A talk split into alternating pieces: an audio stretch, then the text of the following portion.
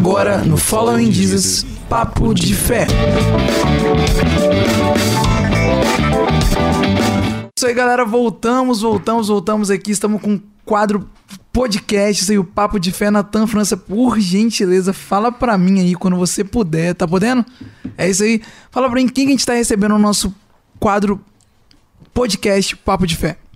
É, hoje a gente está aqui com o pastor Eduardo Gomes, pastor ali da Assembleia de Deus Tabernáculo em Manuel Plaza. Acertei? Acertou. É, então, Excelente. a gente está com o pastor Eduardo Gomes aqui é, para estar conversando sobre um tema aí é, que vai ser comemorado aí dia 31 de outubro, segunda-feira, próxima segunda, é, 505 anos da Reforma Protestante. E é isso aí. É isso aí? Aham. Beleza? Então, então vamos deixar aqui, por gentileza, o nosso convidado maravilhoso neste momento se apresentar, claro. As pessoas que não o conhecem, claro, você que já conhece vai ouvir a apresentação, vai conhecer mais um pouquinho dele. Mas, para você que não conhece, vai conhecer o nosso convidado hoje que vai conversar com a gente sobre a reforma protestante. Você não pode parar de ouvir esse podcast, seja pelo Spotify ou também deixar de vê-lo completamente pelo YouTube. Então, você que está vendo novamente, não adianta.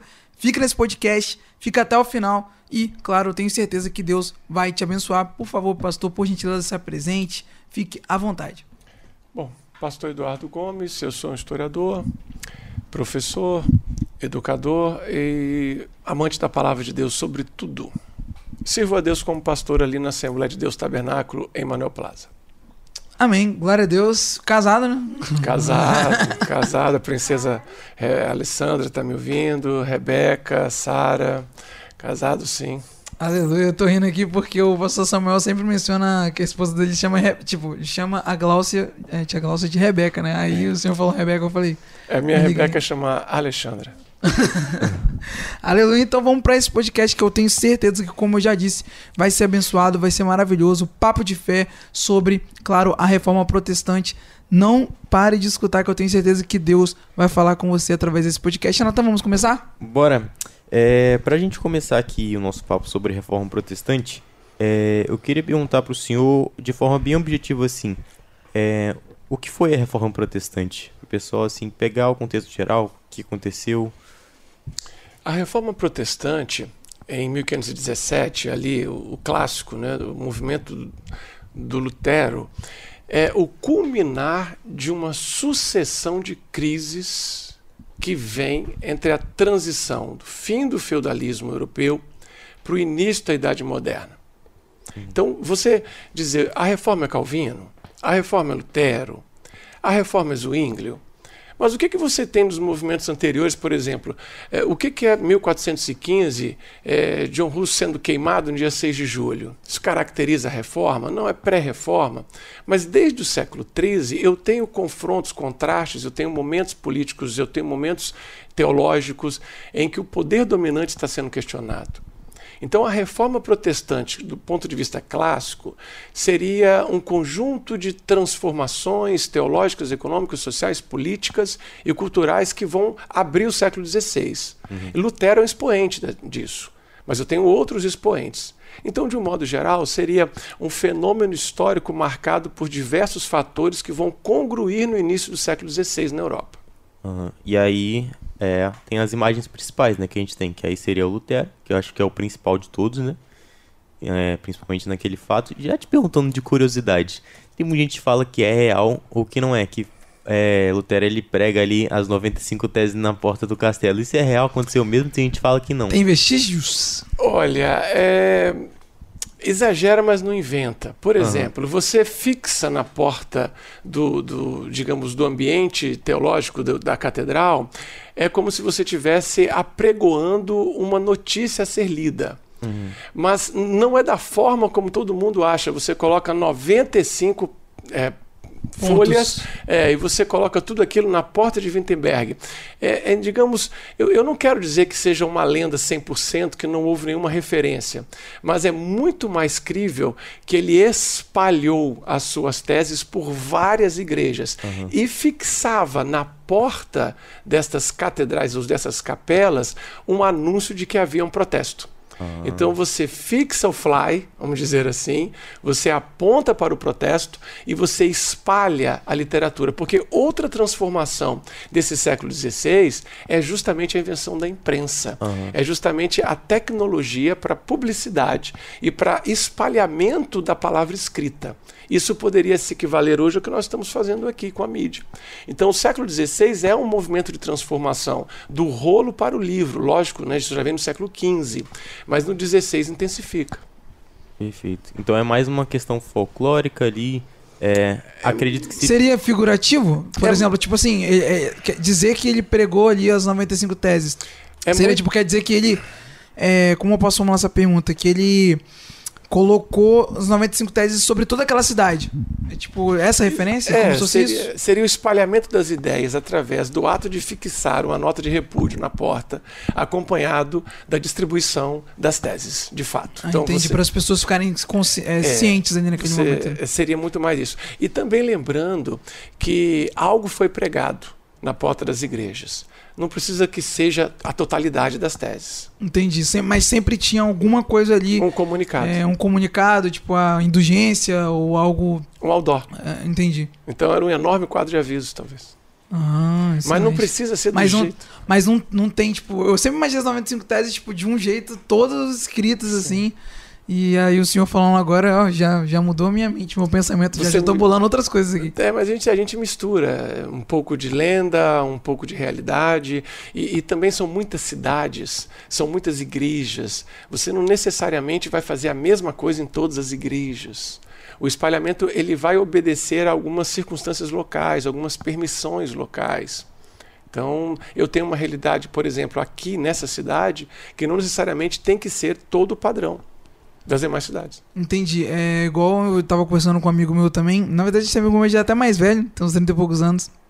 Ele falou que é por isso que as igrejas, a gente sempre aqui no Brasil é tão fechado no nosso tipo de igreja que a gente não olha, por exemplo, na igreja da África, que é completamente diferente da nossa igreja aqui, porque cada Sim. um tem a sua realidade, a sua sociedade ali, então é muito diferente. É, e aí eu fiquei curioso. É, então, por exemplo, em relação aos 95 teses, ele foi espalhando certo? Sim. Mas teve algum momento que, tipo, essas 95 é, teses, né, no caso, todas as suas reclamações que ele pregava nas igrejas, é, teve um ápice que ele estourou, assim, que ele falaram, agora vamos pegar esse cara porque ele tá acabando com a gente ou foi Olha, tipo, porque eu sempre pensava que era automático. Ele pregou e dum, explodiu. É, mas o que não pode ser, é, não pode se perder são os movimentos iniciais. Por exemplo, você tem uma série de discussões que já está acontecendo há 200, 100, 150 anos. Uma delas é qual é o limite da infalibilidade papal? O Papa é infalível? Quem vai interpretar as escrituras? Uhum. A igreja ou o leitor à luz da própria escritura? É, o perdão dos pecados, ele pode ser comprado? A questão da indulgência, ela já vem sendo motivo de questionamento muito antes do nascimento de Lutero. Por exemplo, por exemplo, porque Lutero tem um cisne como, como um ícone. Porque no dia 6 de julho de 1415, o, o John Hus ele, ele é queimado, ele vai ser assassinado numa fogueira. E quando ele está ali prestes a, a, a ser né, é, vítima daquela, daquela, desse arbítrio, dessa insanidade, ele diz: Olha, hoje vocês estão queimando um russo, um ganso, hein? mas virá daqui a um século um cisne, Sim. o qual vocês não conseguirão queimar. Então você já tem é, elementos pré-reformistas que estão é, questionando por que o poder político da Igreja Católica ele se converte num absolutismo teológico a governar níveis é, é de interpretação da Escritura. Por exemplo, é, se você pagar e você receber uma indulgência, então você tem o perdão dos seus pecados. Se você fizer tantas missas, se você pagar tantas indulgências, o seu avô poderá ser perdoado. Uhum. O purgatório seria, portanto, um grande shopping de salvação, onde, através das, do, do recurso financeiro, você vai libertar a sua família. E aí cria-se um círculo vicioso.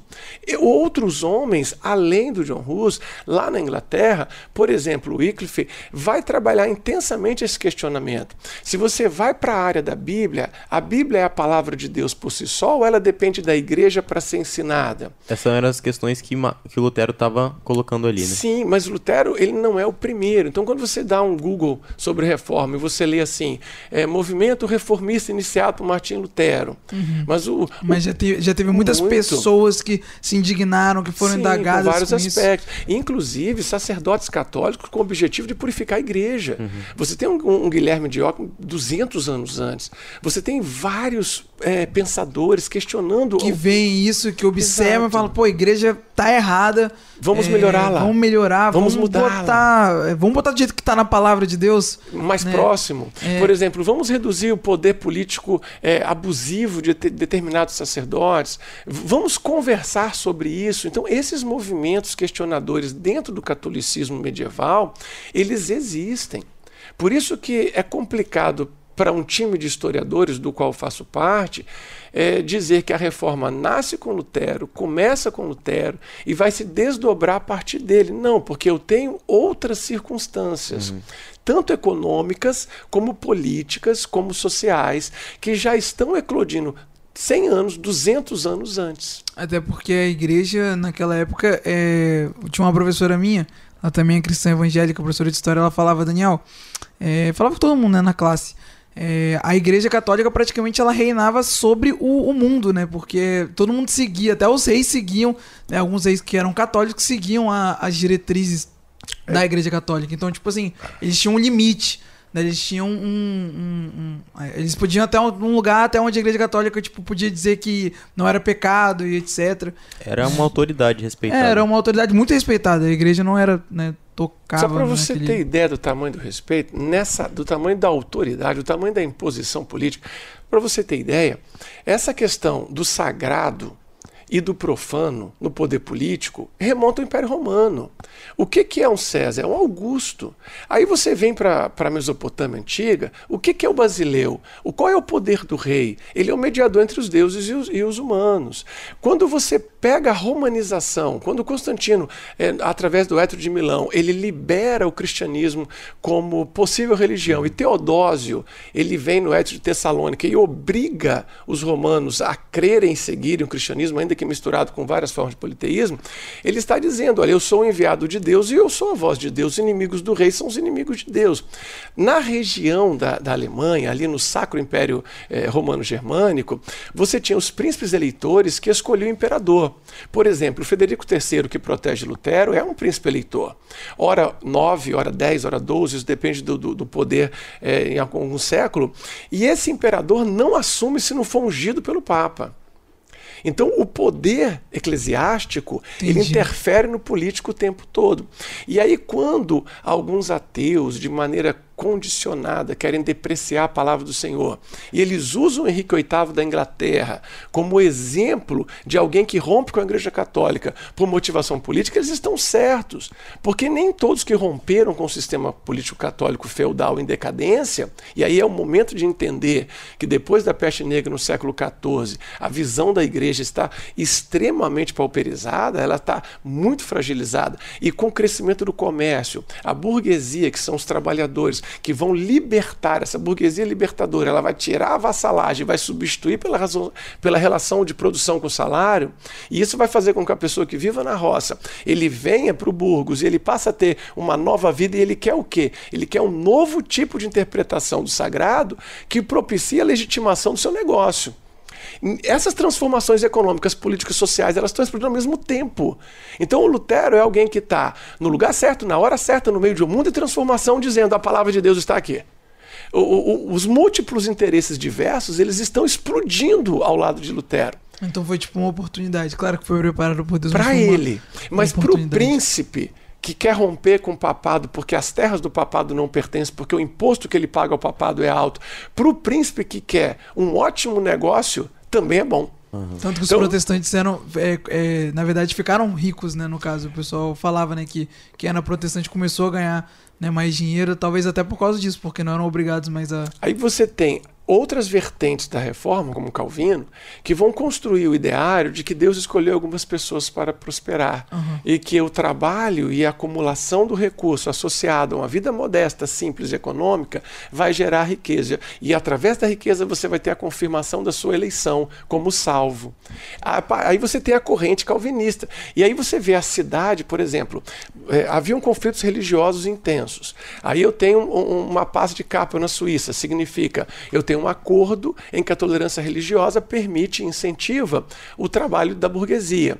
Aí você pega outras regiões com cidades muito importantes, Genebra, Florença, você pega uma série de cidades que estão fervindo de autonomias e de busca por espaços eh, que, que venham misturar a política e a economia de uma forma nova. Eu não quero mais a- o, o medievalismo, eu não quero mais o predomínio do sagrado pelo catolicismo romano. Eu quero uma outra leitura do sagrado que me permita apoio para os meus negócios. Então a reforma protestante, ela é linda para quem estava no Espírito de Deus anunciando uma nova vida através da palavra, que é o Lutero, que, eu, que eu quero ficar O no objetivo, Lutero. aham. Mas eu não posso invisibilizar, eu não posso desprezar ou fingir que não ocorre uma série de oportunismos estratégicos no entorno desse Lutero. Que também corroboraram, né? Ao mesmo tempo, Corroboraram, conspiraram. conspiraram com os interesses escusos que não são os nossos. Então, para a cristandade, para o protestantismo, Lutero, Calvino, Zwinglio, serão exemplos, serão ícones estratégicos na, na propagação da palavra de Deus. Mas, ao mesmo tempo, eu tenho Henrique VIII, eu tenho uma série de príncipes, eu tenho uma série de negócios, eu tenho uma série de financiamentos que buscam tão somente o empoderamento político e a derrubada do poder antigo, que era o, o eclesiástico romano. Aham, que as pessoas olharam, tipo assim, ah, é melhor. Poder pelo poder. Poder É, pelo poder, eles é, queriam isso. E aí eles queriam, tipo, esses que viram essa oportunidade, queriam, tipo assim, ah, já que a palavra de Deus tá falando que é mais fácil isso aqui, que quer dizer que é mais fácil não, que é o certo isso daqui,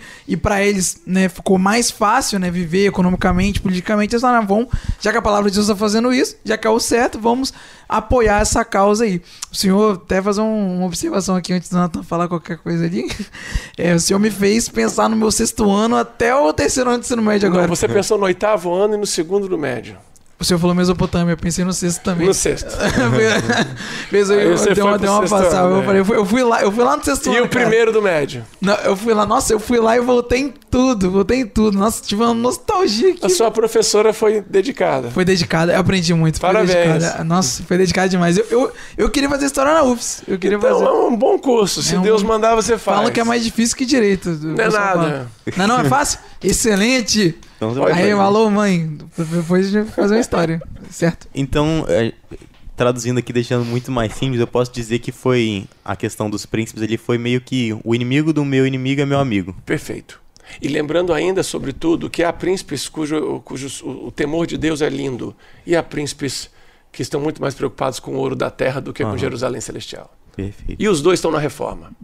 Então pode dizer que quem protegeu é, Lutero estava com, inter... Frederico III. é, É. com interesses é, financeiros. Sim, né? não. Não, O Frederico III, ele vai ser um dos príncipes que querem ver a palavra de Deus se expandir. Realmente. Mas ele é um entre dez, entre onze, entre doze, depende do contexto. É, e a Alemanha, porque eu- eu- a gente chama de Alemanha para o pessoal entender onde fica. Aham. Mas a época não há Alemanha. A época é um conjunto de reinos. E esses reinos, eles têm os seus vassalos, os seus suzeranos vassalos, e tem os vassalos, vassalos dos suzeranos. É, é, uma, é uma estrutura de sobreposição de poderes. Você não tem uma Itália à época também. Você tem também burguesias, cidades burguesas poderosas, que estão fervendo de novas ideias. Por exemplo, a ideia de eleição. Por exemplo, a ideia de que o rei não é escolhido por Deus e que o rei deveria obedecer uma constituição e ser aprovado por um parlamento. Só que essas ideias elas estão sendo discutidas entre idas e vindas, num contexto de Inglaterra, num, conte num contexto de, de Europa Central. Lógico, ninguém está dizendo que você grita uma ideia e o rei se entrega, não é isso. Nós estamos falando de um contraste de forças políticas, de um contraste de ideias. No século XVII, essas ideias vão ganhar mais robustez, elas vão ganhar mais peso político. No XVIII, elas estão praticamente invencíveis. No 19 elas entram em cena e se espalham de uma forma. Aí você tem a Revolução Francesa, você tem a Revolução é, Americana, você tem as revoluções liberais. Mas isso já vem do 16, isso já vem combatendo, isso já vem sendo é, refratado, vem sendo é, reduzido, controlado, até não mais. E a reforma ela vai ser fantástica, a reforma de Lutero ela vai ser fantástica, porque ela entrega uma autonomia, e essa autonomia é muito importante. Ele vai traduzir a Bíblia para o alemão. Quando ele traduz ela para o alemão, ele está entregando três tesouros para a Alemanha a Alemanha, volto a dizer. Uhum. Não é, o país. Não, não, não. Para a língua daquele, daquele reino. Daquele... Povo germânico, o povo do Sacro Império Germânico. Esse, esse povo ele vai ter autonomia de consulta. Por quê? Porque a Bíblia era lida na igreja, controlada pelo latim. Os padres, muitos deles faziam a sua homilia de costas para o povo em latim.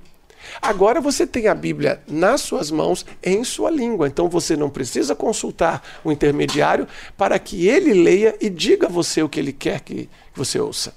Isso é uma libertação extraordinária. Um outro ponto de autonomia fantástico é quando você compara textos. Quando você utiliza o texto para explicar outro texto. Porque qual é a essência da reforma? É o escrituralismo. O que é o escrituralismo? É você ter a experiência com a palavra de Deus de forma autônoma e crítica.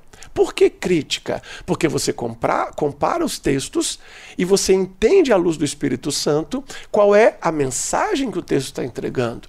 Eu posso ter uma, um, um, Como é que eu vou dizer? Eu posso ter um, uma adulteração interpretativa, mas quando eu comparo Tiago com Hebreus, eu quebro essa, essa interpretação errada. Quando eu pego Atos e comparo com os evangelhos, eu também quebro. Por isso que Jesus não disse: procure uma escola que fale sobre mim. Ele disse: Examinai as Escrituras, porque vós tereis nelas a vida eterna, e são elas que de mim testificam. Examinai, no grego, é esmiuçar com atenção, autonomia e tempo. Por isso que 1 Pedro 1,23 mostra o Evangelho sendo de novo gerados, não da semente corruptível, mas da incorruptível, Aleluia. pela palavra de Deus que é viva e permanece para sempre. Você pega Atos 2,24, você não diz, você não lê assim, e os apóstolos cresciam, você diz a palavra de Deus crescia e se multiplicava. Quando você pega João 6,63, diz: As minhas palavras são espírito e vida. O que Lutero está dizendo ao mundo é: tenha uma experiência pessoal com a palavra de Deus, para a igreja você já tem. Uhum. Com os seus pastores e padres você já tem. Com as suas perspectivas carnais você tem. Mas e com a escritura e com o texto? Qual o tempo que eu passo na Netflix, que eu passo no Insta, que eu passo nas redes e eu passo no texto? Você sabe que quase todos os celulares eles têm aquela, aquela contagem de horas por dia. É saber quanto tempo, que tempo você ficou, não é isso? Então, todo dia você devia chegar meia-noite e comparar as horas do celular com as horas que você passou com a escritura. Porque a escritura não é informação. A escritura é o próprio Deus agindo no homem, transformando em sua morada. A escritura é o poder de Deus levando no homem a imagem de Salvador que nele vive. Nós não podemos é, ser seguidores de Jesus, um follow Jesus, à distância por EAD, meu amado. Nós precisamos segui-lo pelo poder da divindade que habita em nós, que não sou eu. Quem habita em você não é você. Deus não é um produto da sua leitura psicológica do sagrado. Deus não é aquilo que você acha que ele seja. Deus é algo, esse algo está em você, você não é mais sozinho. Aí vem Gálatas 2,20 já estou crucificado com Cristo, vivo não mais eu, mas Cristo vive em mim. E a vida que agora vivo? A vida que agora vivo neste corpo, a viverei na fé da palavra de Deus, na fé de Cristo, na fé de Jesus. Mas a pessoa quer discutir política, faz bem. Quer discutir economia, faz bem. A pessoa quer discutir lazer, faz bem. Mas eles querem discutir versículos, porque seria ótimo. Pelo menos dois, três, quatro falando ao mesmo tempo, vai que os quatro estão errados e aprende o certo, ou um ajuda os outros três. Isso é muito importante. Então, qual é a essência da reforma? A essência da reforma, do ponto de vista luterano, do ponto de vista calvinista até certo ponto, do ponto de vista luterano, sobretudo, é o reencontro de algo que não sou eu comigo. E algo que não sou eu, uma vida que está na Escritura. Essa, isso que está nas minhas mãos aqui, não é a palavra inspirada de Deus, ela é a tradução para o português da palavra inspirada de Deus. Ótimo. Ela é alienígena. E ele, lá na igreja, os jovens gostam quando eu falo isso, morrem de rir. Ela é extraterrestre. Porque ela não é produzida por vontade de homem algum. Mas homens inspirados pelo Espírito de Deus registraram aquilo que alguém que não é humano queria que os humanos entendessem. Então a Bíblia é extraterrestre. Todavia, essa tradução ela é uma obra, creio eu, né, feita com muito zelo, passível de falibilidades humanas no sentido da tradução. Eu posso ter um termo aqui traduzido com limitações humanas históricas e condicionais, isso sim é possível, mas o texto inspirado, o texto bíblico, o texto nos originais, é obra do Criador através do homem. Glória a Deus, aleluia. Que aula de história que eu tô tendo aqui. Não, em poucos minutos, meu Deus do céu, que é isso? muita coisa aqui. E eu amo história, cara. Eu amo história. Caramba, eu tô impressionado. Nossa, eu não tô conseguindo nem parar de olhar. Meu Deus do céu, assim, eu tenho que voltar aqui mais umas 70 vezes. Pelo amor de Deus. Mas... Você é bondoso. Não, Você é um menino isso? gentil. Não, sou não. É, Quer Daniel, dizer, sou sim, é Daniel o quê? Daniel Donadoni. Donadoni. É isso aí. Sua faculdade acaba quando, Daniel? Acaba, se Deus quiser, no final do ano que vem, em nome de Jesus. Vamos estar Cristo. orando, falar com Samuel para te dar, segurar você pelo menos até o final do ano que vem. Aleluia! Eu brinquei, tá? Não tá querendo me demitir, não, quer dizer, eu acho. Brincadeira. Mas, é, Natan, temos comentários aí pra, pra falar com a galera Isso aí? Fala que aí eu pra ia nós. Falar, agora. Ia nada, nem tava aberto. É, vamos aqui então, Magda Fontes, a paz Senhor, pastor Eduardo, Paz, saudades Senhor. do pastor. É, Simone Mendes, pastor Eduardo, servo de Deus, cheio de sabedoria, eu tô sim. Daniel Bustamante, pastor Eduardo, é meu professor de escola, sabe muito e nos inspira a cada aula. Ele é gentil. Esse menino é gentil. Um abraço, Dani. É, Simone Moreira, pastor Eduardo, quando ainda era um evangelista, me ensinou através dos cultos de ensino a amar a palavra de Deus e assim criar meus filhos no temor do Senhor Jesus. Pai do Senhor, Simone. Abner Neves botou assim: Tive a alegria de ser ovelha do pastor Eduardo, servo valoroso. Abraço, Abner. Luísa Maria, eu já fui aluna do Eduardo no ensino médio. É tão bom ouvi-lo é, falar de história de novo, só que agora com enfoque na história da igreja. Que Deus te abençoe, pastor. Abraço, Luísa. Tiago Borges botou assim: grande pastor Eduardo. É, Libelton Falcão botou bem assim: John Luz é um exemplo de que a reforma não começou em Lutero. E ainda botou assim: a mente dele é uma enciclopédia. Ele é gentil. Excelente. Ele é gentil. É, e a Amanda Meneghes também botou aqui: esse meu professor é um sucesso. Abraço, Ah, é Amanda. Bom demais. Nossa, eu tive. Nossa, eu tô tendo uma aula de história. Eu acho que você aí de casa também tá tendo uma aula de história aqui. Que aula de história ainda faltam muito. Eu olhei aqui, sabe quando, sabe quando a gente acorda de madrugada e vê que é duas horas da manhã ainda, tipo, tem muito tempo pra dormir ainda? Então é isso que eu senti agora. Olhei 10h33 ainda tenho muito tempo pra eu absorver aqui, pelo amor de Deus. E eu já quero perguntar uma coisa. Vai orando aí. Não, vai. O negócio não é fácil, não. É, mas eu tô gostando, tô gostando. Isso aí, espero que você de casa também esteja. Mas vamos lá. Eu queria te perguntar: os calvinistas não veem a reforma como iniciada por Lutero? Acham que foi a partir Não. dele ou não? Tipo, Acho que sim. eles reconhecem. Não, se eu não tenho conhecimento. não, se eu não tiver, não tem não. não, é porque você não tem muito é, como separar tanto.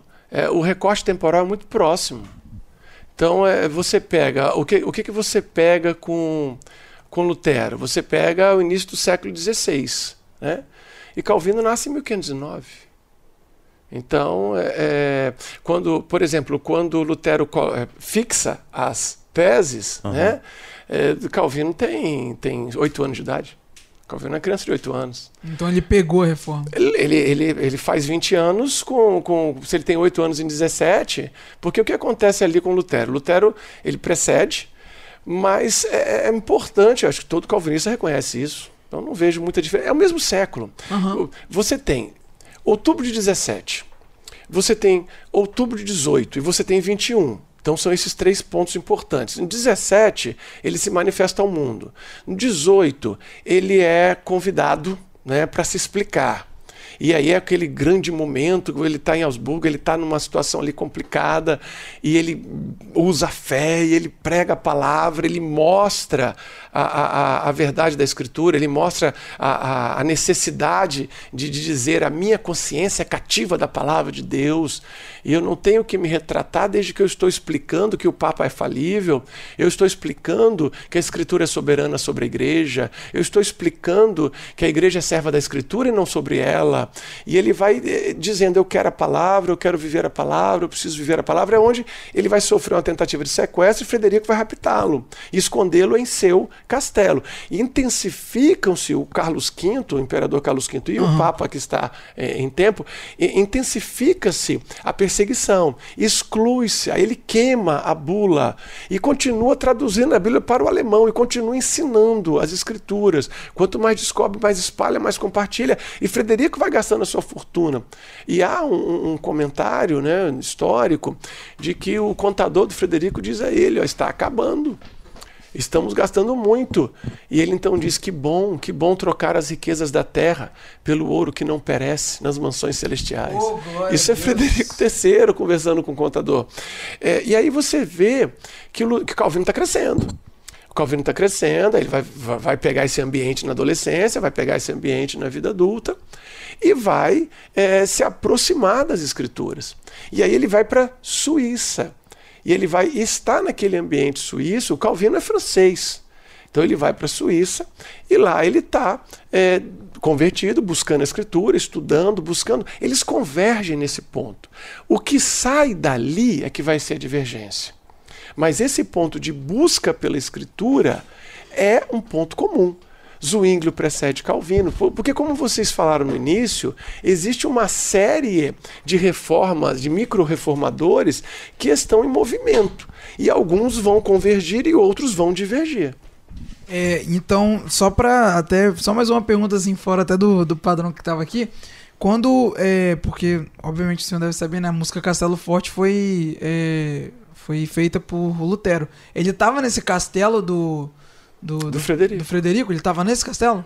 Bom, ou, aí saber onde saber, ele estava né? com o dia que ele escreveu é... É porque falam, né? Porque agora que estou professor de história, fico até com medo de falar qualquer coisa Não aqui. pode falar à vontade. É, então falaram... Os, os historiadores erram o tempo todo. É, então você pode falar. Me é. dê o direito de errar também, por favor. Não, é, o pessoal fala é, que, tipo, quando ele escreveu essa música, ele estava num castelo, né? Porque ele fala, o castelo não... Ele, era uma oração que ele escreveu depois, né? Que ele fala que estava no castelo né? E que o castelo não protegeria ele, né? Porque o castelo forte é Deus, né? O castelo que protegeria ele ali era realmente Deus, né? Aí eu queria te perguntar, né? Se talvez, né? Ele estava nesse castelo é. ou não, né? Porque o senhor não sabe. Olha, eu eu tenho assim uma admiração muito grande por este hino. Eu amo muito o Salmo 46. E Lutero baseia todo este hino no Salmo 46. O Salmo 46 é a base deste hino. Então, não é importante se ele estava num castelo, se ele estava numa praia, se ele estava numa cabana. O importante é que Castelo Forte é o nosso Deus. Aleluia, o importante é que o Senhor é a nossa fortaleza, o nosso refúgio, socorro bem presente na angústia, pelo que não temeremos, ainda que a terra se mude, ainda que os montes se abalem pela força dos mares, ainda que as águas rujas se perturbem, não temeremos, porque há um rio cujas correntes alegram a cidade de Deus, o santuário das moradas do Altíssimo, Deus está no meio dela, não será abalado e o Senhor ajudará ao romper da manhã. As nações se embraveceram, os reinos se moveram, ele levantou a sua voz e a terra se derreteu. Ele faz cessar a guerra até o fim da terra, quebra o arco, corta a lança, queima os carros no fogo. Ele olha para o coração angustiado e diz: Aquietai-vos e sabei que eu sou Deus. Serei exaltado entre as nações, serei exaltado entre os povos. E fecha, repetindo o verso 7 e 11, a mesma, o mesmo conteúdo. O Senhor dos exércitos está conosco e o Deus de Jacó é o nosso refúgio. Ah, Agora eu vou precisar de castelo para escrever isso? Não, eu preciso da glória de Deus e estava com Lutero. E é o castelo forte do crente, Jesus. Glória a Deus. Aleluia, meu Deus do céu. Que unção, que aula de história. Eu, não tô, eu tô emocionado aqui, Nathan. Pode convidar de novo já. Semana que vem, exclui o próximo convidado. Tô brincando. Tô brincando, próximo convidado aí. Vamos, Daniel. Aleluia. É, Natan França, vamos de próxima pergunta aí, por gentileza. Fazer essa pergunta aí que você está meio sumido do podcast, desistiu. Brincadeira, não desistiu ainda não. É, já que a gente estava falando a respeito de John Hus, que se a reforma começou ou não em Lutero, a pergunta que eu te faço é a questão dos períodos pré-reforma, reforma e pós-reforma.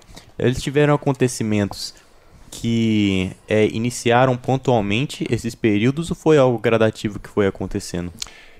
Eu vejo gradualmente. Uhum. O, que, o que se vê com clareza é a intensa perseguição aos que resistem ao poder político dominante que à época estava associado ao poder sagrado.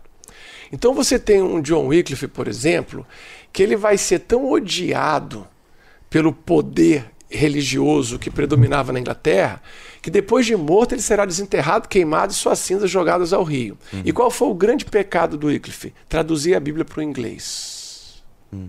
Você tem um Tyndall, que vai ter, William Tyndall, mas, que vai... Mas por quê? Porque o poder dominante não quer o acesso do povo às escrituras, ele não quer autonomia hermenêutica. Ele, não, ele precisa que você utilize a ele para chegar à escritura. Ele não quer o que o Lutero queria. Exato. Que é que o, o que o Wycliffe queria, o que Tyndall queria, o que todos eles reformadores comprometidos com o escrituralismo queriam, que é dar acesso livre. Uhum. E quando ele vai traduzir isso para o inglês, ele é açoitado, ele é perseguido, o Tyndall. E uma coisa que me chama muita atenção, eu amo estes ícones da minha vida, e, e eu tive a oportunidade de conhecer o irmão André, Portas Abertas, que me inspirou a vida missionária, profética. Eh, eu trabalho apoiando missionários longe e vivo missões urbanas. Eu vivo missões urbanas 24 horas por dia e tenho o privilégio de, de reunir numa igreja missionária que apoia missionários eh, em quatro países e vários estados do Brasil. E quando isso começou na minha vida, quando eu estudava a vida desses homens, quando eu via irmão André contrabandeando Bíblias para Alemanha Oriental. Quando eu, eu estudava a história desses, desses homens e dizia, eu quero essa chama, eu quero essa chama. Eu acho que o maior objetivo da gente estar aqui falando de reforma protestante é que todos que nos escutarem sintam essa chama. Que essa chama é não pode apagar. Deus quer levantar homens nas escolas que digam aos seus professores e colegas: há uma Bíblia, há uma mensagem de Deus para você. Deus quer levantar pessoas que digam para outras pessoas: Deus tem obra na sua vida e Deus manda falar isso e isso para você. Eu chamo de profetismo, eu chamo de ousadia profética. Nós precisamos levar a mensagem para os nossos colegas, porque talvez eles, como a Sara falou aqui, ela descobriu na faculdade isso. Lá no Almirante funciona uma célula toda quarta e sexta. E, e, eu vejo os meninos pregando e compartilhando a escritura e ajudando uns aos outros. Isso é lindo. E é importante porque se você quiser ser um professor de Deus, você vai ser um instrumento na sala de aula. Não para combater ideias, mas para mostrar coisas que ninguém mostra. E quando você descortina, quando você ilumina, quando você tira as trevas, o trabalho do Espírito Santo é certo em cima daquilo ali. E a pessoa vai refletindo, refletindo, refletindo. Hoje, por exemplo, um menino que a gente trabalha assim, dialoga, disse: Olha, você tem provas para mim do comunismo, de como o comunismo mata, de como o comunismo engana, de como o comunismo é assassino ditador? Por favor, me dê provas. Mas ele não me pediu isso é, querendo enfrentamento, ele pediu querendo ajuda, tipo assim: olha, deixa eu ter acesso a isso. E eu falei, rapaz, amanhã você vai ter um livro de 90 reais na sua mão. Eu não vou comprar, não, vou pegar da minha estante e te dar. Eu sei que ele custa 90. E eu vou tirar da minha estante, vou, vou levar amanhã, vou entregar nas mãos dele amanhã. Mas eu pergunto: tinha que ter alguém dentro da escola, um lugar para poder olhar naquela pessoa e dizer: estão te ensinando um pedacinho de nada e existe um enorme quadro a ser observado e eu queria te ajudar a entender esse quadro. Então, se você está me ouvindo e tem vontade de ser professor de português, professor é, é, de história, professor de geografia, professor de matemática, faça. Ah, não, eu quero essas profissões secundárias de médico, advogado, engenheiro, essas profissões secundárias, juiz, promotor, beleza, segue a vida. Mas vai que você queira ser um professor, quem sabe? Deus vai te usar muito na sala de aula. A gente tem até a nossa amiga aqui, que ela também participa do podcast. É. Ela tá fazendo é, letras na UFS para dar aula de português. É, ela é apresentadora aqui também. Ela, um abraço pra Isabela. Ela quer ser professora de fato. Na verdade, acho que ela sempre quis, né? E decidiu. É, pastor, perguntaram aqui qual é o nome do livro. É, bom, é, são vários, mas eu gosto muito do livro negro do comunismo. Esse que você vai dar para mim. O livro... o livro negro do comunismo, Natan, digitei para eles no, no comentário do YouTube. Você que tá ouvindo pela Rádio Trombetas também, se quiser o livro, Essa... comenta no grupo aí da Rádio Trombetas Esse e que a gente manda para vocês. Jean-Louis Margolin. É, deixa eu olhar essa, essa capa, por favor. Agora, eu, eu queria recomendar um outro, posso? Pode. Com certeza. Ivan. Ivan. Ivan? Ivan. Você imagina um soldado do exército soviético que se converteu e teve experiências gloriosas com Deus. E esse esse esse soldado, ele morre no exército. Ele escreve cartas para a mãe. A, a, ok, ele escreve cartas para a mãe. A mãe recebe o, o filho açoitado, esmagado, irreconhecível, de tanto, de tanto sofrimento. E ela publica as cartas. E aí você conhece o que ele viveu e sofreu. E aí você conhece milagres que aconteceram com ele, na neve, no frio. E como ele amou a Jesus acima de sua vida Glória e pagou caro por isso. Aí você vê a face do comunismo. Outro livro muito interessante, Torturados por Amor a Cristo. O que, que os comunistas fizeram com vários irmãos torturados por amor a Cristo? Se você pega é, a Revolução Cubana, né, o Che Guevara, um assassino, um sociopata, Fidel Castro, um sociopata, é, matam milhares sem nenhum, nenhum remorso, ainda culpam os Estados Unidos imperialista. Nós temos áudios do, do Che Guevara na ONU dizendo: é, Nuestra revolução é fuzila e vai continuar a fuzilar para libertar o nosso povo do imperialismo americano. É sempre assim, jogando a culpa no outro enquanto você faz o que a escória da humanidade faz, que é matar sem dar direito à defesa. E matar porque não aceita a liberdade de crença. Isso é, isso é o comunismo na prática. Já sabe, já é dia 30. Brincadeira não. Não, pode continuar, pode continuar. é isso aí, Natan. Vamos prosseguir então. É, partindo do pressuposto assim que a reforma ela tem como seu principal, é, a sua principal figura ali é Martin Lutero é, alguma denominação, seja luterana, seja calvinista, assim, ela pode se apropriar da reforma? Ela, historicamente, as denominações precisam dos seus ídolos. Uhum. Ah, os grupos precisam dos seus ícones. Então, quase todas farão isso. Não vamos longe da Assembleia de Deus. É, Gunnar e Daniel Beck são maravilhosos. E, e, eu ensino sempre a nossa congregação a amar a Escritura e amá-los também, eu os amo profundamente. Mas será que não pode haver pessoas que, que beiram a idolatria? Não sei. Então é, é muito comum, é muito humano, é muito natural que você cria um ícone, que você cria uma reverência superior. E tem pessoas que gostam disso também, isso faz parte. Eu, eu não gosto, porém eu não vou dizer essa igreja aqui, ela quer se apossar da reforma. Se uma denominação se aposta da reforma, ela não entendeu a reforma. Porque a reforma é libertadora. A reforma é autonomia crítica. A reforma não é denominacionalista. Lutero queria formar o luteranismo, Lutero queria uma denominação, ou Lutero queria propagar a salvação pela fé. Ao início, ele é um monge agostiniano pedindo uma reforma na igreja. Ele não pediu uma reforma na Igreja Católica, ele queria melhorar a igreja que ele amava. Quando ele não consegue aprimorá-la, é que ele volta a ser os seus pares, indignados tanto quanto. Uhum. Quando ele é perseguido violentamente, é que ele tem que dizer: olha, então não dá mais. Então a intenção do Lutero, e talvez até dos outros também, é muito mais libertadora do que formadora de um rebanho meu né, um, formadora de um reino, um reino eclesiástico. Não, é libertadora. Então, se você propaga uma ideia libertadora, qual é a coerência de se apropriar dessa ideia para um rebanho específico? Essa ideia é ampla. Quais são os princípios da reforma? Quais são é, os cinco pontos fundamentais? Somente a fé, uhum. somente a Escritura, somente Cristo, somente a graça e somente Deus. É possível alguma religião ser dona disso? Impossível. Então, não tem como. Então, se você tem um sola fide, um sola escritura, se você tem um sola, solos Christus, se você tem um sola gratia, se você tem um soli deu glória, existe alguma igreja que pode dizer só nós damos glória a Deus, só nós seguimos a escritura? Não, então isso é incoerente. Se existe essa intenção, ela é extremamente incoerente e anticristã.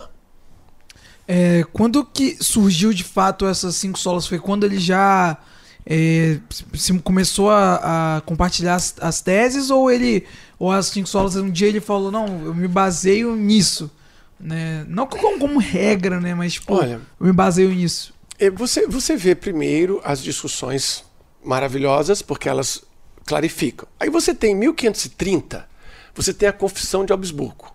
Essa essa confissão de Augsburgo ela apresenta 21 artigos e nesses 21 artigos, né, o, o, um grande ajudador do, do Lutero é o Philippe Melanchthon, que ele é professor da Universidade de Wittenberg também. Então, em 1530, você tem essa, esse condensamento de ideias gerais que vão convergir para esses pontos principais.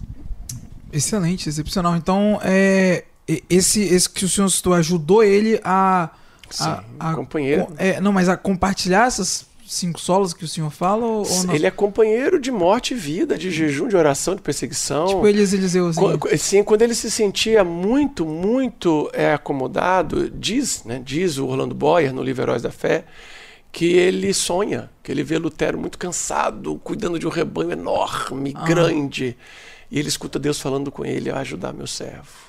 E ali Aleluia. ele, ele segue com ele. Mas são homens falhos. Isso é muito importante, porque nós temos uma maldita tendência à, à idolatria do reconhecimento, e isso pode ser feito através da transposição desse reconhecimento para outro.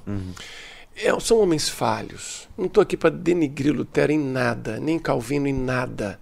Mas, por favor, não os endeuse, não, não, não faça de novo, eu sou de Pedro, eu sou de Paulo, eu sou de... de- de- De Apolo. Por favor, não repita essa idolatria. São vasos consagrados que erraram com força. Eu não vou te dizer aonde está a assinatura do, do Calvino em relação a- ao Michel Servente, porque eu não vou trazer nada negativo, não quero. Eu não vou te falar sobre um livrinho que o Lutero escreveu que dá tristeza de ler. Mas é, é muito importante a gente mensurar que a grandeza é da Escritura, que a grandeza é do Evangelho, não do profeta. O que é maior, a mensagem ou o profeta? Mensagem. Excelente. Natan a. Jesus. Glória a Deus. É, a gente tá caminhando pro final, então fala pro pessoal já? que, tá, Sério mesmo? que está nos acompanhando aí pelo YouTube. Se vocês quiserem fazer alguma pergunta a respeito do tema, escreve aí que a gente vai estar fazendo aqui daqui a pouquinho. É, pastor, como que a reforma protestante ela contribui para um pensamento da igreja atual? Maravilhosamente, ela, ela posiciona os fundamentos da igreja ao longo dos séculos. Essas cinco solas, elas são infalíveis, inesgotáveis, eternas. Se você observar em relação à essência, só lhe deu glória, isso é eterno. Né? Só a escritura quer dizer, você tem é, momentos em que a escritura não está pronta. Mas a partir dali, você tem a escritura no centro de tudo. Né? Lâmpada para os meus pés e luz para os meus caminhos. Escondi a tua palavra no meu coração para não pecar contra ti. Exatamente. Então a palavra não é uma opção, a palavra não é algo um acessório, a palavra é a vida. Eu, eu sou a palavra em vida, desde que eu me entregue a ela. Ah, mas eu tenho erros e falhas, quem não? Entretanto, podemos entregar nossos erros e falhas ao poder purificador da palavra, dado que o nosso Salvador disse: santifica-os na verdade. A tua palavra é verdade, dado que o nosso Salvador disse: vós já estáis limpos pela palavra que vos tenho falado, e nesse mesmo capítulo 15 de João, no verso 3, ele fala: Vós já estáis limpos pela palavra que vos tenho falado. No 7 ele diz: Se vós estiverdes em mim e as minhas palavras estiverem em vós. Então, o plano original é sermos gerados pela palavra e possuídos pela palavra de Deus.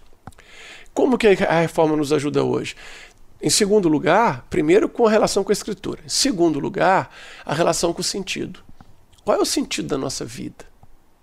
Sem demagogias, todos somos convidados a viver para o materialismo.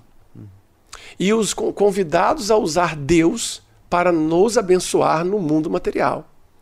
Mas o sentido da nossa vida não é esse. O sentido da nossa vida é viver para a glória de Deus. E aí é outro ponto da reforma também. Viver para a glória de Deus. Quando eu escolho uma profissão pensando só no salário, eu estou perdendo a oportunidade de escolher uma profissão pensando no só lhe deu glória. Porque o que que é o só lhe deu glória? Senhor, me usa nisso. E como, eu, como eu, eu falo muito isso na nossa igreja, estudem, estudem até o doutoramento, estudem muito, mas perguntem a vocês mesmos por que estão estudando. O objetivo é celestial ou terreno? É ser glorificado pelos homens ou ser instrumento da glória do Senhor? Então esse lhe deu glória. E você vai passando, você vai conferindo cada um os solos cristos. Será que Jesus é a essência da nossa vida hoje? Vivemos para o Senhor, pelo Senhor, Ele é a nossa vida. Você pega o sola fide. A fé vem pelo ouvir ou ouvir a palavra de Deus. Vivemos pela fé ou vivemos por vista? Então, todos os momentos que você pega, você pega o sola gratia. A graça de Deus se há manifestado, trazendo salvação a todos os homens. O que significa para mim? Portanto, a reforma é atemporal no sentido de que o que os reformadores fizeram no século XVI, os muitos, com a Escritura, não se distancia tanto do que os apóstolos fizeram com a Escritura. Do que os profetas fizeram com a Escritura, os verdadeiros. Deram suas vidas, amaram, erraram, se arrependeram e andaram na luz da salvação. E isso é para a minha vida hoje. Paulo não virá pregar em Vila Velha, isso é conosco. Paulo não vai vir na serra. Timóteo, Tiago, João não vão para a serra, quem vai para lá sou eu.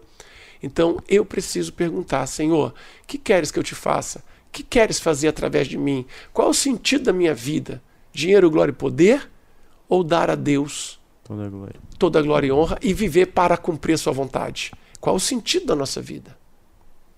Eu acho que quando a gente pensa sobre a reforma, principalmente é, os cristãos, né, obviamente, né, porque eu acho que as pessoas que são do mundo elas não são muito ligadas na, nessa importância da reforma, nos seus historiadores que sabem a importância da reforma, que mudou muita coisa, como o senhor mesmo disse.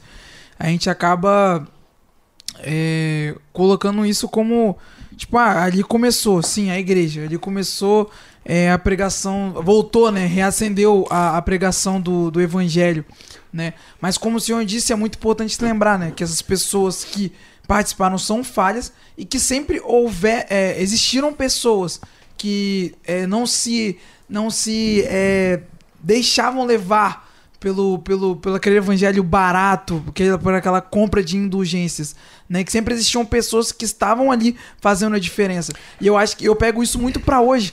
Eu pego isso muito pra hoje porque a gente precisa, assim como aquelas pessoas que faziam a diferença, a gente precisa reacender em nós essa verdadeira chama do evangelho, essa verdadeira chama de pregar Cristo independente das situações, essa verdadeira chama de lembrar que é, é só a graça de Deus que nos, que nos salva através de Cristo Jesus, que é, a Deus é toda a glória, que é só a Escritura que, que, que é, a nossa, é o nosso livro de regra, fé e prática. Então, eu penso muito nisso de- e eu pego essa referência a eles, né? De que eles, é mesmo o Lutero, né? Mesmo, mesmo pequeno ali, enfrentando uma igreja poderosa é, de forma é, eclesiástica, política falando aqui agora, e enfrentou ali, claro, usado pelo Espírito Santo, mas olha o tamanho daquele. Aí quando a gente pega a referência também de Elias, né? Que, que é, eu, eu gosto muito desse desse versículo porque fala que ainda tem aqueles que não se dobraram, ainda ah, existem 7 mil que, ainda, que não se dobraram. Eu falo, caramba, ainda existiam pessoas, então provavelmente não era só talvez Lutero naquele momento,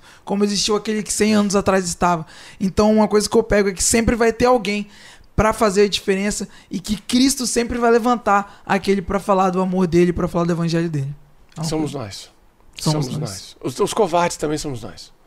Nós somos os profetas e os covardes, depende das atitudes que nós tomamos, Depende da escolha, né? da escolha, da, da hora, do momento, depende de nós. E eu acho que a palavra prote... pro- Pro- é, protestantismo, o- a questão de ser protestante, Protestante. ela vem de. Irmão, não É. deixa de. Não se Você conforma imaginou? com este mundo. Você já imaginou você nunca ser maioria? E você nunca mudar? Já imaginou você ser é, aquele que é do contra? Todos vão fumando, nós não. Todos vão procurando é, adultérios, nós não. Todos fornicam, nós não. Todos amam dinheiro, nós não amamos o dinheiro. Todos mentem, nós não. Nós somos a minoria e sempre seremos diferentes do mundo, porque o mundo jaz no maligno e nós saímos do mundo. O amor de Deus está em nós. É, só para você ter. Deixa eu dar uma notícia ruim. Fica à vontade. Alguns sacerdotes se tornaram prefeitos de cidades. Alguns padres se tornaram governadores. O, o- por exemplo, o famoso reformador escocês John Knox, ele consegue construir na Escócia uma autonomia política do presbitério. Os presbíteros escolhiam os prefeitos de algumas cidades. E aí esses- essas pessoas, corrompidas pelo poder, elas vão dar mau testemunho. É, você tem homens de Deus que, antes de ser prefeito, pregava, curava, libertava e depois assinou pena de morte para quem não queria largar o vício. Só que essa não é a missão da igreja, dar pena de morte a quem não quer largar o vício. Então, o, o- problema da política é que é, você vai ter que escolher entre a escritura e o poder humano. E o poder humano pode ser corruptível. Isso não quer dizer que a igreja não tem que se envolver com política. Não, o Nicolas está certíssimo. Não sei se a frase é dele. Eh, me permita a permissão de citá-lo. Você certeza. tem que Nicolas? É, tem que discutir política, Ferreira, tem que discutir política para poder falar de Jesus. Eu Não vejo erro nisso nenhum. Eu só preciso que as pessoas entendam que quem você vota para presidente, quem você vota para senador, quem você vota para deputado, ele não te representa no sentido que eles querem dizer. Uhum. Porque essa pessoa pode pecar. Quem me representa é a Escritura. É isso aí. E quando eu estou dando meu voto, eu estou dizendo, Deus, o que é melhor para o Evangelho? Eu não estou votando em perfeito, eu não quero votar em perfeito, pois não há. Você vai votar no anjo? Exatamente. Não. Agora eu estou votando em alguém que tem o compromisso de não perseguir a minha pregação do evangelho. Ah, mas vai fechar a igreja? Vai fechar... Ninguém vai fechar a igreja. Eles querem fazer leis que chame de racismo você pregar que Jesus é o único salvador. Eles querem fazer leis que te obriguem a desobedecer a Bíblia por força de lei. Eles querem fazer leis para amordaçar a igreja e calá-la e mantê-la dentro dos seus templos. E aí você vai ter que escolher entre um sistema político que não é inimigo do evangelho, que deixa o evangelho livre, e um outro sistema que quer cercear. Isso aconteceu com Lutero, ele teve que escolher Sim. isso. Isso aconteceu com Quinox, ele teve que escolher isso. Calvino teve que escolher isso. Jerônimo Savonarola, que eu amo, que o rosto dele brilhava quando ele pregava, ele virou prefeito de Florença para minha vergonha. Porque até hoje eu tenho que explicar para as pessoas a diferença do antes e depois de, de ser prefeito de Florença. Então, a partir daí, você começa a entender que o político não me representa, quem me representa é a Bíblia. Você pode votar numa pessoa santa que vai assumir um cargo político e virar um mundano. E agora, a questão do voto cristão é a preocupação dele de manter a sua liberdade de protesto. É isso aí. Eu quero votar em alguém que me deixa ter liberdade de protesto. E é isso que deve estar na hora do seu voto: o compromisso com o protesto, o protesto de Deus, de estar com a sua liberdade garantida para protestar é e pregar aí. a palavra de Deus. É o que eu penso também, até porque se a gente ter a referência do que, por exemplo, é, o lado, vou usar esse termo, bom da força atualmente da política, né? E, a, o lado bom da força, ele não é uma referência de cristão. Ele não é uma referência de cristão, tipo, ele não é um cara, ah, ele é o cristão, ele é um exemplo a ser seguido. Né? Então, é, a gente precisa ter noção e entender isso. Ó, ele não é aquilo que me representa em 100%, mas é aquilo que me ajuda a ser protestante, é aquilo é... que me é. ajuda hoje a ser livre para manifestar Jesus. E eu quero passar, sua fala foi perfeita. Eu quero lhe passar só uma angústia. Eu tenho uma preocupação das pessoas, dos jovens de 8 a 12 anos, de 8 a 15, é, que querem é, olhar os pregadores dos ônibus, os pregadores das esquinas, os pregadores das escolas. Lógico que cada lugar você prega com a sabedoria do momento, com a oportunidade. É, eles olham essas pessoas com muito menos vontade de imitar do que um cristão no cargo político. Eu, eu, faço esse desafio sem querer diminuir o cargo político. Nós precisamos de cristão na política, por favor. Mas o que será que a igreja mais precisa? Jovens inflamados falando línguas estranhas e pregando com ousadia nas esquinas ou eleger bons cristãos para a política. Eu, eu, eu, gostaria que nós entendêssemos que a essência da reforma não foi trocar o governo, a essência da reforma foi incendiar a população. E nós precisamos incendiar a juventude com a palavra de Deus. Hoje eu tenho 50 anos, eu quero chegar aos 80 fazendo o que eu fazia aos 20 ainda faço o que fazia aos 20 com os limites da minha força física. E eu não posso parar. Mas eu gostaria que os que estão chegando nos 20 pudessem ser inflamados. Nós precisamos de 100 milhões de jovens inflamados nas esquinas, nos ônibus, nas ruas, hum, ah, como vocês. Precisamos desses jovens. Mas me preocupa se as pessoas estão admirando muito mais um cargo político para um cristão do que uma vida de Martinho Lutero para um cristão, uma vida de Calvino para um cristão, uma vida de Savonarola para o cristão, uma vida de Wycliffe para o cristão, de William Tyndale contrabandeando Bíblias para que alguém lesse. Esses são os nossos heróis. Os nossos heróis não morreram de overdose. Os nossos heróis morreram semeando a palavra de Deus sobre a terra. É assim que eu quero morrer, semeando a Escritura. Então é muito bonito você ver, nossa, Fulano vai, vai representar Deus ali no Congresso, aqui na Assembleia. Meu amigo, a Assembleia do Espírito Santo tem 30 vagas. E nós temos 4 milhões de pessoas no Espírito Santo. Precisamos de jovens para cuidar de 4 milhões, muito mais do que você imagina. Agora, tentem me entender sem reduzir a importância do cargo político. Ele é importante sim, mas por favor, não olhe só para esse tão pequeno é, é, é, estratégico cargo. Olhe também para o outro cargo, o cargo dos luteros, o cargo dos calvinos, o cargo dos reformadores de, do século XXI, jovens pregadores em suas salas de aula, jovens pregadores em seus locais de trabalho com devida sabedoria. E, e a melhor pregação, exemplo, a melhor pregação é chegar cedo, sair tarde, fazer melhor do que os outros no sentido da dedicação. Essa é a melhor. O bom testemunho.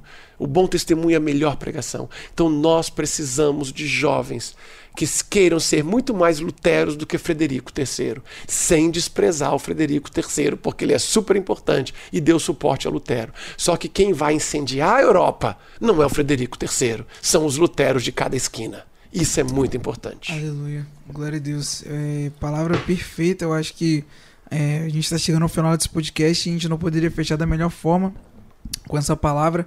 É, e claro, também é, manifesto isso, como eu disse aqui, é, nós precisamos continuar protestando, nós precisamos continuar incendiando e que realmente essa preocupação, na verdade, hoje em dia a gente tem porque as doutrinações na, nas escolas, tudo que tem acontecido hoje em dia tem tem é, sido contra a palavra de Deus, tem sido contra aquilo que é certo. Hoje em dia, o, o, o certo é o errado e o errado está virando certo. Então a gente precisa tomar cuidado com todas, é, com tudo aquilo que tem acontecido.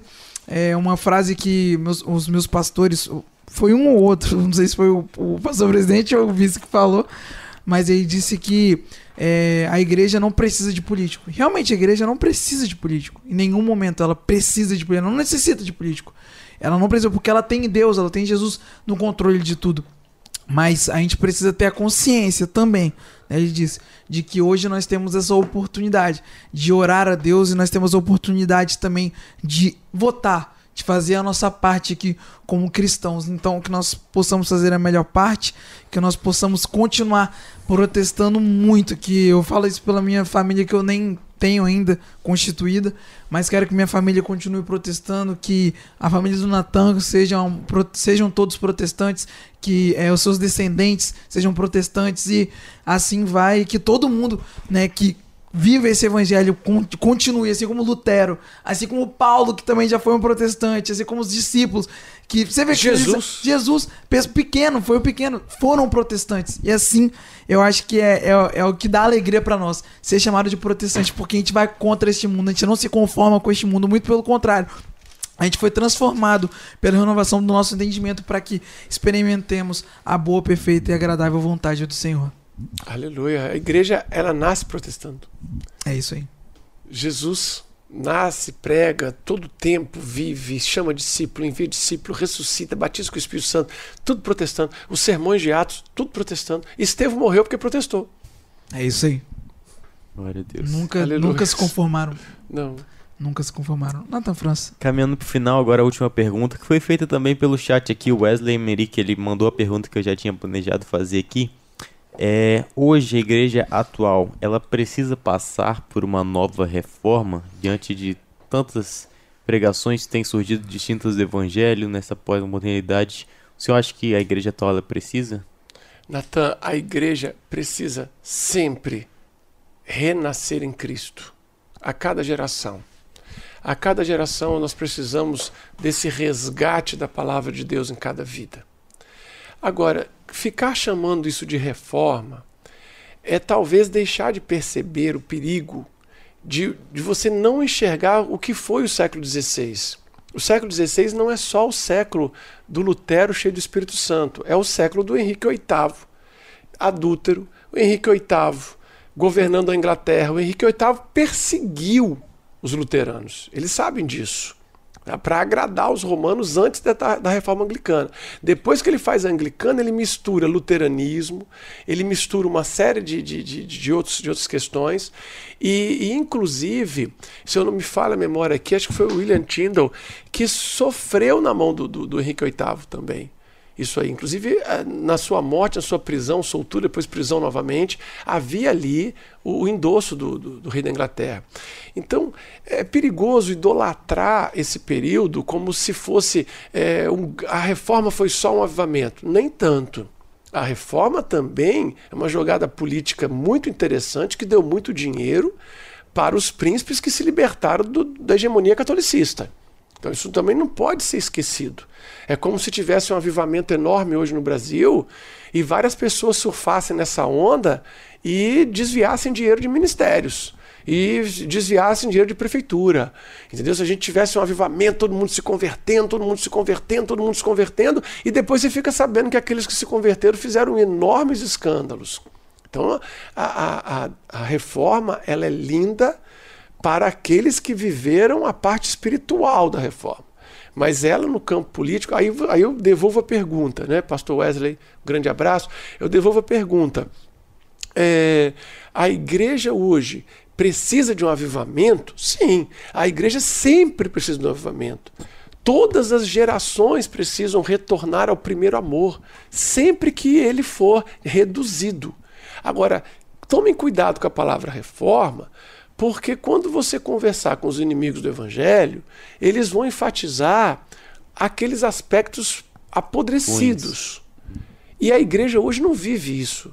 A igreja hoje, ela faz o bem à sociedade e sofre a perseguição diária da sociedade. Ela não merece isso. Então a reforma é pouco para a igreja. A, a igreja é maior que a reforma. E o que que leva a igreja hoje a necessariamente ser reavivada permanentemente? Porque não lutamos contra a carne e o sangue, mas contra os principados, potestades, contra os príncipes das trevas deste século.